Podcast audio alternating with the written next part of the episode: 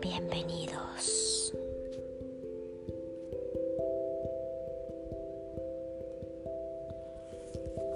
Cuenta la leyenda que un cazador un día fue al bosque a hacer precisamente eso, cazar.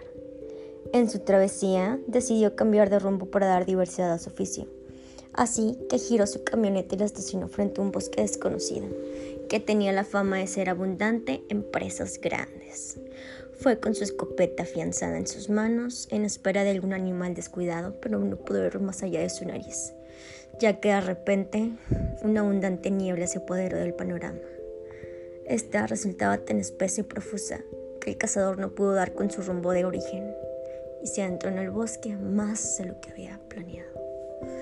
Caminó y caminó, frotando sus manos en sus antebrazos, pues la niebla trajo consigo un frío atroz que le caló hasta los tuétanos al pobre cazador, mientras un marcado humo blanco salía de su boca con cada respiración. A su vez, temblando como una hoja, el cazador comenzó a dar gritos desgarradores por la desesperación, ya que sintió que dos días enteros habían pasado. Sentía hambre, sed, frío y angustia hasta que, a lo lejos, de repente divisó una pequeña cabaña de madera. Fue corriendo hasta la cabaña y debido a su desesperación, entró sin, sin siquiera tocar. Todo estaba oscuro, así que como pudo, encontró un pequeño interruptor. Pero cuando se iluminó la única habitación, el horror pasó por sus ojos al ver un conjunto de cuadros con retratos de personas mirándolo fijamente.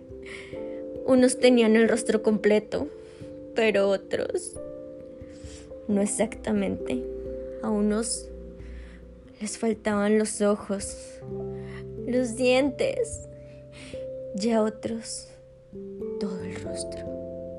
Sin embargo, cansado, confuso, aterrorizado, ya su vez aliviado por haber encontrado un refugio, sin importar su apariencia, decidió que cualquier agujero sería mejor que aquella tortura despistante, por lo cual sacó un amante y prácticamente se desmayó debido al hambre, sed y la angustia. Sin embargo, pasado el tiempo, el hombre se despertó de repente debido a una luz agobiante pegándole en el rostro. Y en ese momento, al ver la amante que había usado frente a él, se dio cuenta de que aquellos cuadros no eran retratos, eran ventanas.